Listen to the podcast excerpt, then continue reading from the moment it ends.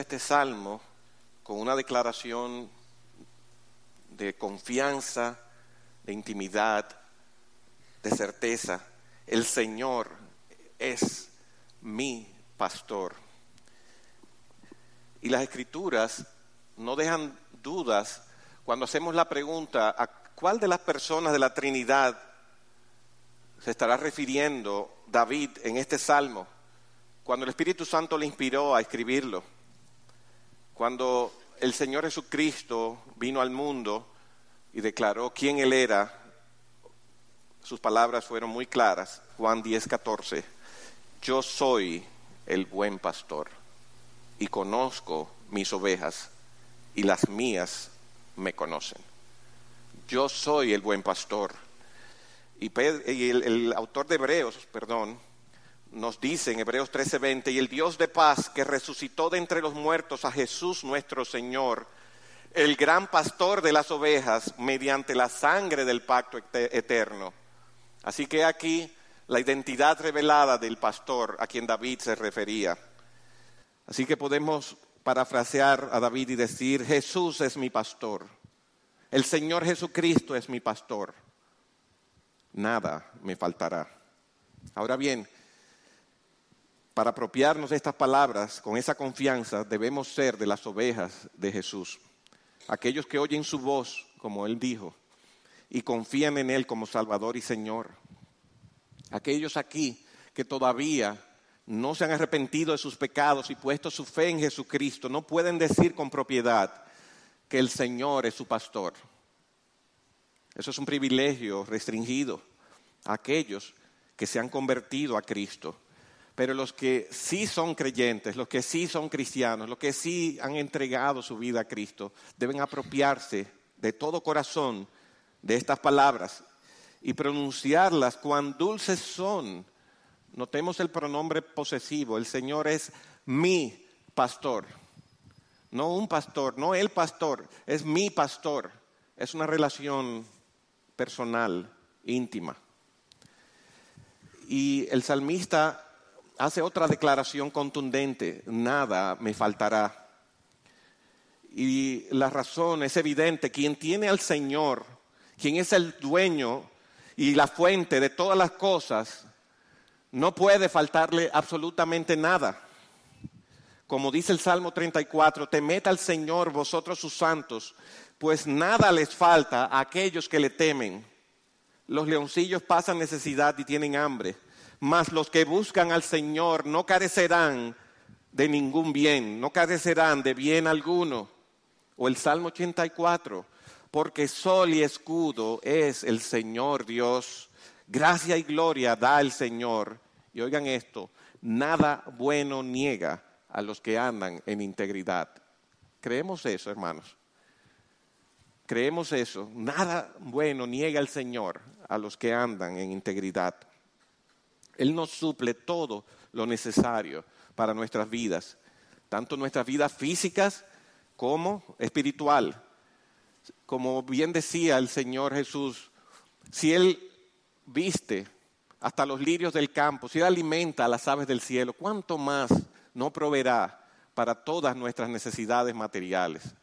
Pero igualmente Él suple, si Él suple las materiales todas, ¿cuánto más nos suplirá aquellas que Él mismo dijo que son más importantes? Porque Él dijo que de, de qué le vale al hombre ganar el mundo entero si pierde su alma. Así que es evidente que Él suple absolutamente todo, todo, todo lo que necesitamos. Ahora, si yo soy una de las ovejas de Cristo, es posible que yo no tenga todo lo que yo desee, pero no me va a faltar nada. ¿Oyeron eso? Es posible que yo no tenga, o tú no tengas como oveja de Cristo, todo lo que deseas, pero nada bueno te va a faltar. Nada bueno te va a faltar. Ahora, notemos otra cosa. El salmista usa la expresión en, en el en futuro. ¿Qué dice él? Nada me faltará. No, solamente dice nada me falta ahora en el presente, sino nada me faltará. Y esto es una expresión de fe, de confianza, una expresión de que no importa lo que traiga el futuro, no nos faltará nada. que ni, ni aún la edad avanzada ni la misma muerte nos podrán separar de su cuidado y de su provisión. El futuro de un cristiano está asegurado. Y aunque el inconverso, el impío, nunca esté satisfecho con lo que él tiene, el creyente siempre puede estar contento y plenamente satisfecho en el Señor. Podemos decir como aquel otro salmista que dijo, al Señor tengo en los cielos, nada deseo en la tierra. Ese debería ser nuestro anhelo, que podamos decir eso con limpia conciencia, que podamos decir eso con verdadera sinceridad, que si yo lo tengo a Él, realmente no deseo más nada.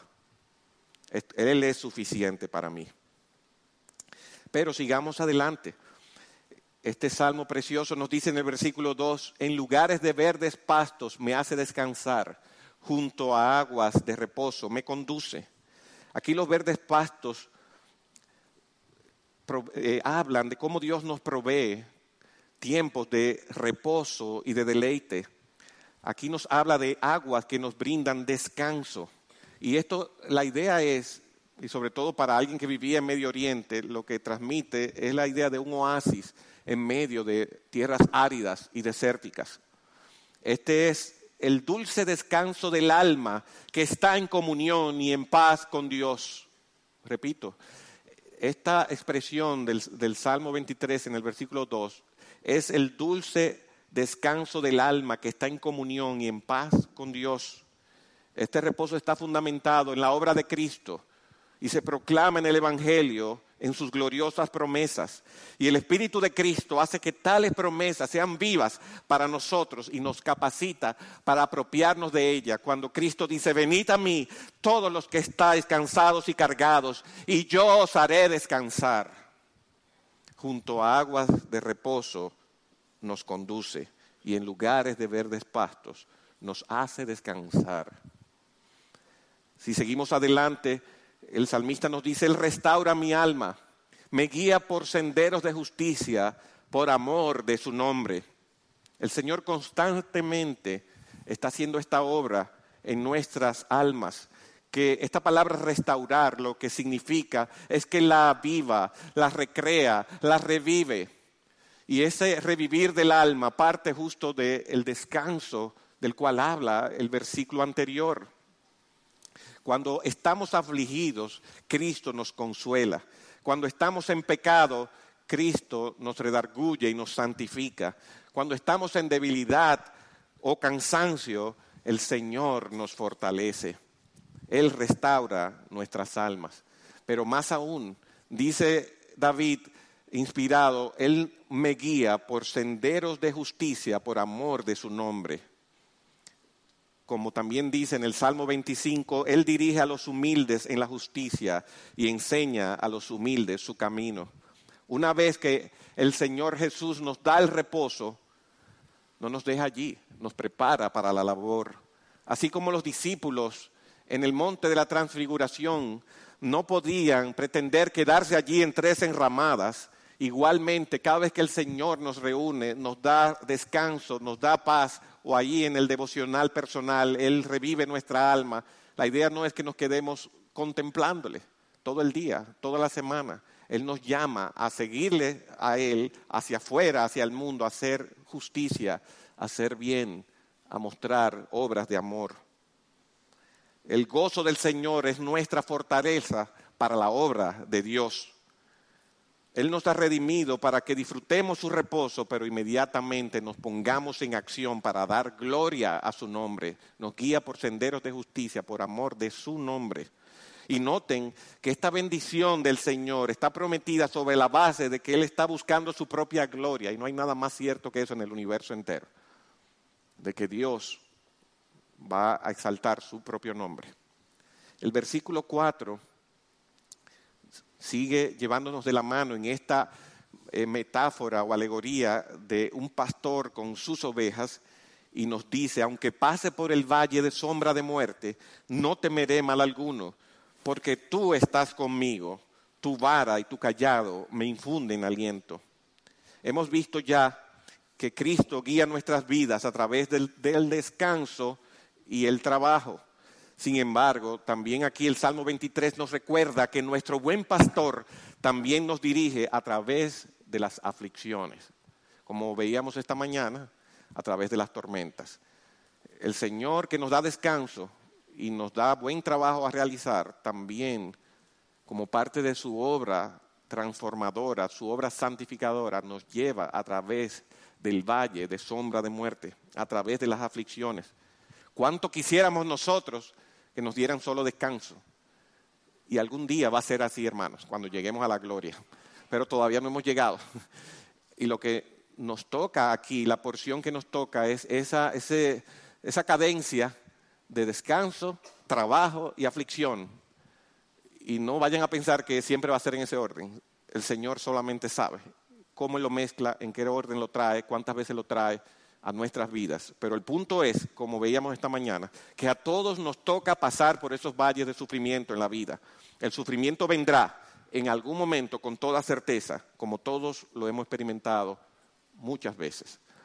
El valle de sombra de muerte hace referencia en un lenguaje poético a grandes calamidades y peligros de la vida, incluyendo la muerte misma. Por eso este versículo ha sido uno de los versículos más usados por el Espíritu Santo para consolar a los creyentes, a los santos, en el momento de su muerte. Pero no solamente debe ser un versículo que consuele al creyente cuando estemos en el lecho de nuestra muerte, sino también un versículo que nos consuele durante toda la vida. El Salmo 107, por ejemplo, oigan cómo usa la expresión el valle de sombra de muerte o la sombra de muerte. Dice, porque Él ha saciado al alma sedienta, sedienta perdón, y ha llenado de bienes al alma hambrienta. Moradores de tinieblas y de sombra de muerte, prisioneros en miseria y en cadenas, porque fueron rebeldes a la palabra de Dios y despreciaron el consejo del Altísimo. Humilló pues sus corazones con trabajos, tropezaron y no hubo quien los socorriera. Entonces en su angustia clamaron al Señor y Él los salvó de sus aflicciones, los sacó de las tinieblas y de la sombra de muerte y rompió sus ataduras. Así que podemos considerar la expresión sombra de muerte como casi sinónima de aflicciones, de tinieblas, de ataduras, de cadenas, de miseria, etc.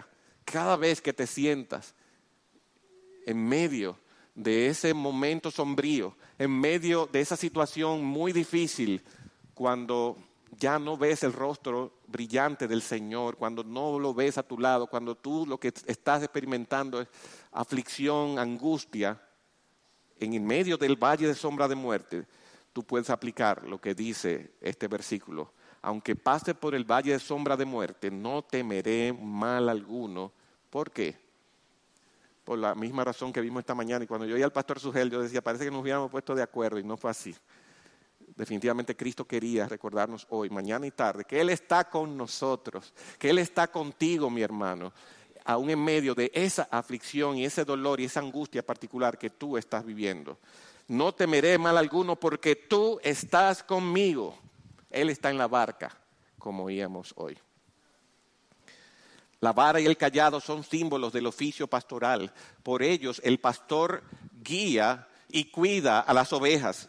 Las cuida para que no se descarrilen, no se desvíen. Es muy fácil para una oveja descarrilarse. Pero también para cuidarlas de los lobos y de los animales feroces, como un garrote, ¿verdad?, en manos del pastor que las defiende y las cuida. Así que esa vara y el callado de Cristo a nuestro lado nos hacen sentir seguros pero recordemos, son solo símbolos.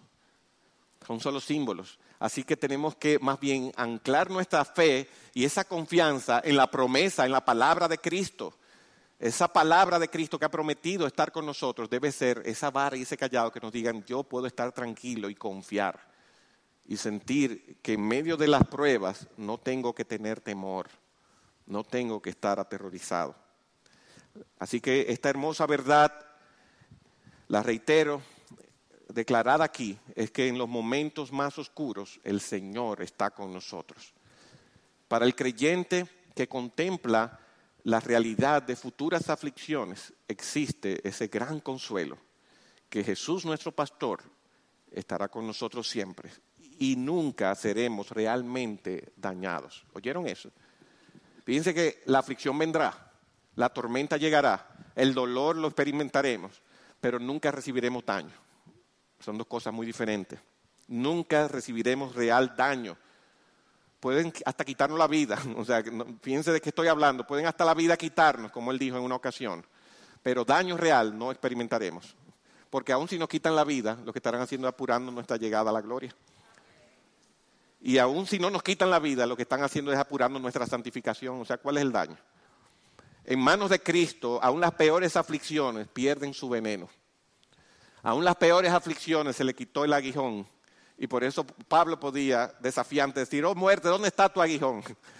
Eso es una palabra atrevida, muy atrevida, que un ser humano mortal le diga a la muerte, oh muerte, ¿dónde está tu aguijón? Pero podemos decirlo en el Señor, porque Él venció y porque Él le quita la ponzoña, Él le quita el veneno a todos los males. Así que oigan esto, sea lo que sea que traiga el mañana, lo voy a decir despacio, sea lo que sea que traiga el mañana, para un creyente traerá a Jesús.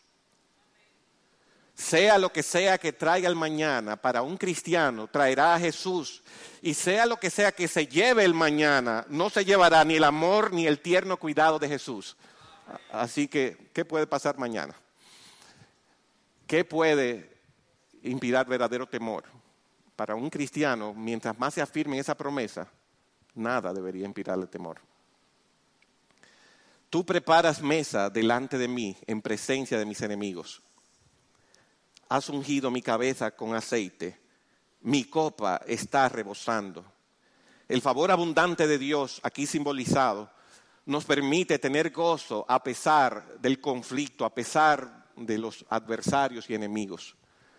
En esta segunda parte del Salmo, el Señor es ahora presentado y descrito como un anfitrión que nos prepara un banquete. O sea, la, figura del lenguaje ha cambiado. En, en, los primeros cuatro versículos, el pastor con sus ovejas. Ahora es el Señor como aquel que nos recibe en su casa y nos da un banquete, aún en presencia de nuestros adversarios.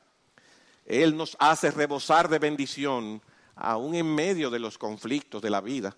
Piense que que la declaración es muy clara, valga la redundancia, tú, preparas mesa delante de mí en presencia de mis enemigos, no es habiendo quitado a mis enemigos del medio. Pero muchas veces a través de eso el Señor nos vindica frente a nuestros enemigos. Y mientras pensaba en esto, pensé para mí, aún la cena del Señor es un ejemplo del cumplimiento de ese versículo. Él nos prepara mesa regularmente aquí como iglesia para hacernos rebosar de bendiciones en presencia de un mundo que es enemigo del Señor y de su pueblo.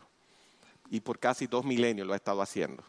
Él ha estado preparando mesa para su pueblo y bendiciéndolos aún delante de sus enemigos que nos observan muchas veces con envidia, con odio y con deseos de destruir la obra de Dios. Pero Dios nos guarda. Y como muchas veces se ha dicho, de la Biblia y de la iglesia, se ha tocado las marchas fúnebres, se ha leído el panegírico, se ha declarado la, muerte, pero no aparece el cadáver.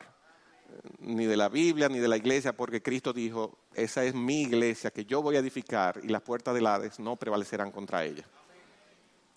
El buen pastor guarda a sus ovejas, el buen pastor recibe a los suyos en casa y les prepara mesa. La unción de la que habla David simboliza prosperidad y gozo, alude a la costumbre oriental de ungir la cabeza en ocasiones festivas. También puede hacer alusión a esa gran bendición que tenemos los creyentes, que es la unción del Espíritu Santo, que recibimos todos cuando creímos en Jesús. Y Él es ese consolador que mora con nosotros y nos capacita para servir a nuestro Señor y Maestro.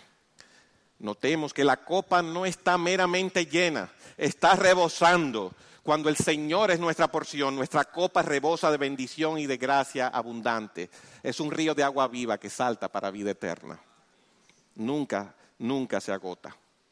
Ciertamente el bien y la misericordia me seguirán todos los días de mi vida y en la casa del Señor moraré por largos días. Sus favores, los favores de Cristo son constantes y son eternos. Su bien y su misericordia nos perseguirán durante toda nuestra vida terrenal. Oigan bien, fíjense, no dice que estarán disponibles para nosotros. No dice que están por allí para que en algún momento nos tropecemos o lo busquemos ansiosamente. es que el bien y la misericordia de Dios nos van a perseguir a nosotros. Serán como ángeles persiguiéndonos para cuidarnos y haciéndonos, hacernos bien. Aunque estemos en medio de circunstancias aflictivas, como describe el mismo Salmo, sus misericordias son nuevas cada mañana. Aquí se aprecia entonces la inmutabilidad del amor de Dios y la firmeza de su pacto con nosotros. El salmista habla con certeza y nosotros podemos hacerlo también. Oigan que otra vez dice, ciertamente el bien y la misericordia nos perseguirán todos los días de nuestra vida. Así que cuando nosotros descansamos en nuestro Señor, en nuestro pastor, no solamente renunciamos al temor, sino que nuestros corazones se llenan de esperanza y de confianza triunfal.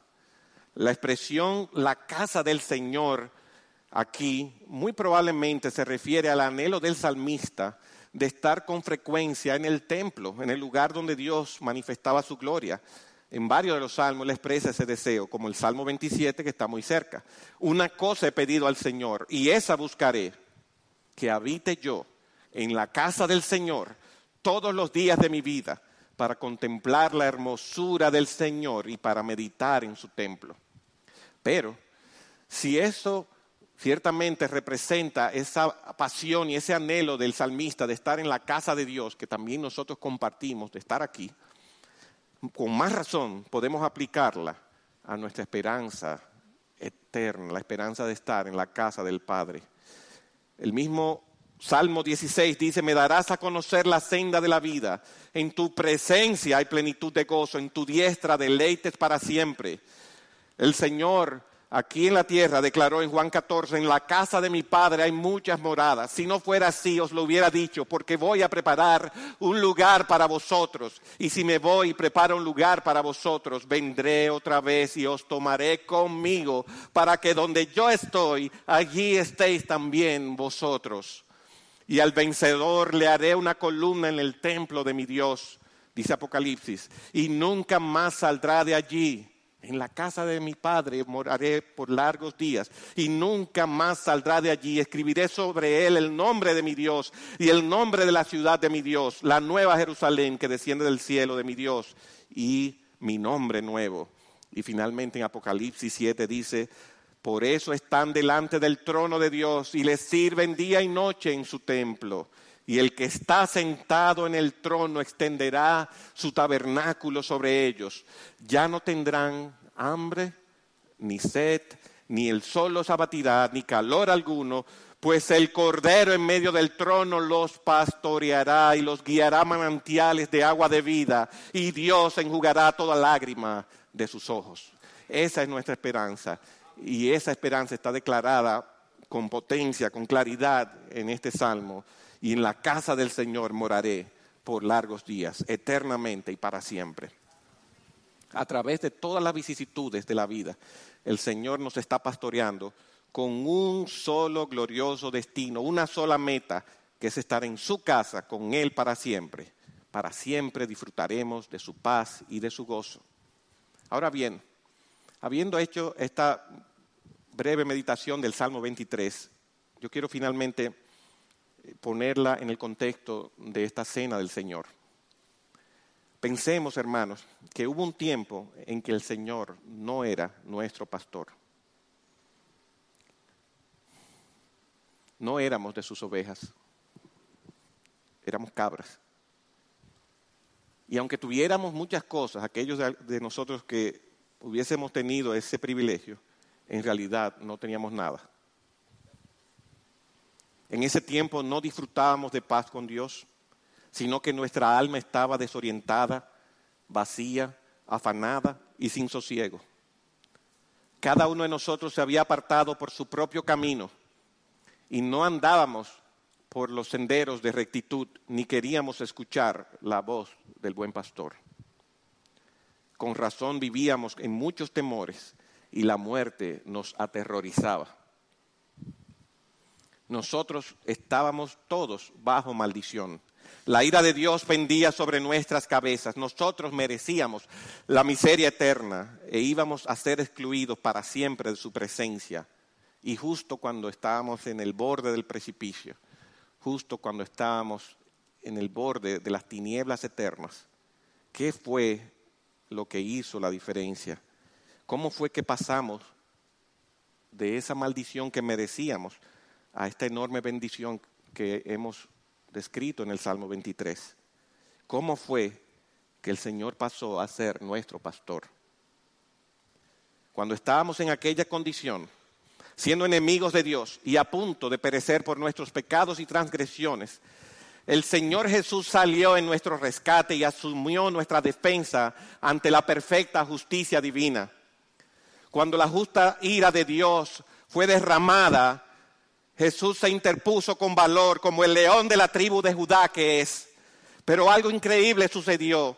En ese momento él soltó la vara y el callado y en vez de resistirse, permitió sumisamente que la poderosa mano de Dios lo aplastara en aquella cruz. He aquí que cuando miramos al Calvario solo pudimos ver ya no al león, sino un cordero inmolado. El buen pastor dio su vida por las ovejas.